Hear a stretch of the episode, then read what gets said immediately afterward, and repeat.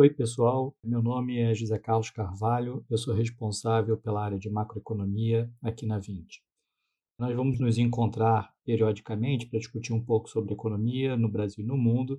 E hoje, né, nessa minha primeira é, sessão do podcast de macroeconomia da 20, eu vou falar um pouco para vocês do que aconteceu recentemente sobre o Banco Central Americano, o Fed. Né. Como todos nós sabemos, né, depois da crise da Covid, todos os bancos centrais do mundo e os tesouros é, nacionais dos respectivos países fizeram políticas é, monetária e fiscal bastante expansionistas para recuperar a atividade é, depois da crise da Covid. Né. O Banco Central americano não foi diferente, né? e no momento, além de ter colocado a taxa de juros em zero e ter comprado é, títulos corporativos para ajudar a recuperação da economia, o Banco Central americano também estava fazendo o que é conhecido como é, quantitative easing, né, expansão quantitativa, que é basicamente uma emissão de moeda. O Banco Central compra títulos né, da economia injetando moeda no seu lugar. Né. No momento, né, essa quantidade são 120 bilhões de dólares por mês. E isso ajuda muito é, a, a, liquidez do mercado e ajuda a performance dos ativos de uma forma geral.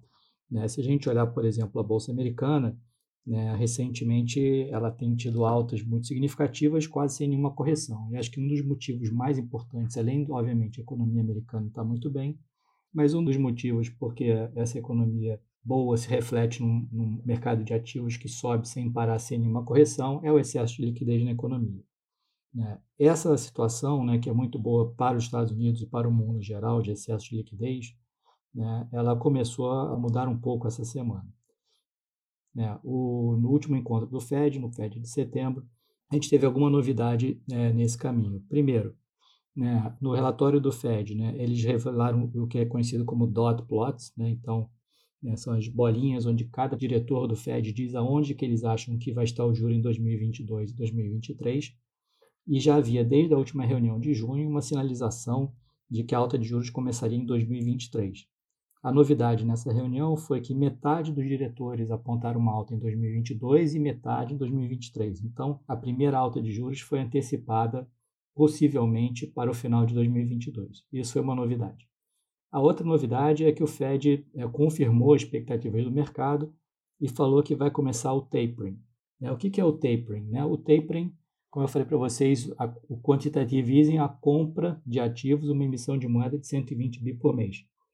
O que o Fed anunciou é que progressivamente eles vão reduzir a quantidade de emissão de moeda até chegar em zero.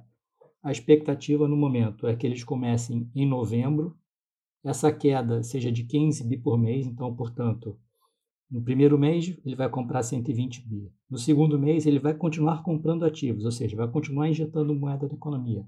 Só que ao invés de 120, 105.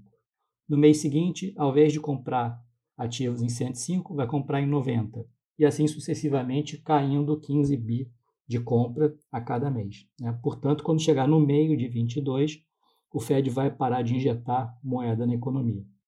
Então, é só chamar atenção, não é que é uma contração da quantidade de moeda, o Fed vai continuar injetando moeda na economia e isso aí vai parar é, no meio de 2022. E possivelmente, como eu disse antes para vocês, por causa dos dot plots, do gráfico lá das bolinhas, onde cada diretor sugere é, aonde eles veem a alta de juros, provavelmente no final de 2022 começa a alta de juros do Fed Funds. Isso aí pode marcar uma diferença bem significativa do que a gente viu na economia até agora.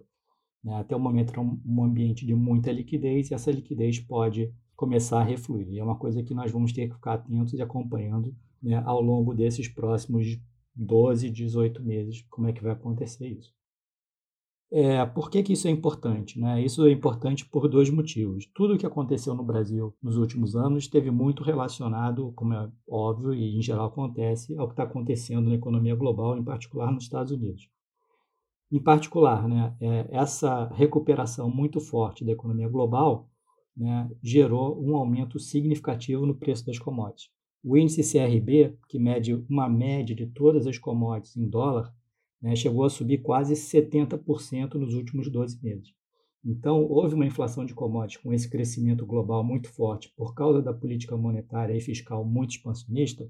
Houve um crescimento tão grande que o preço das commodities em dólar né, cresceu quase 70% em 12 meses.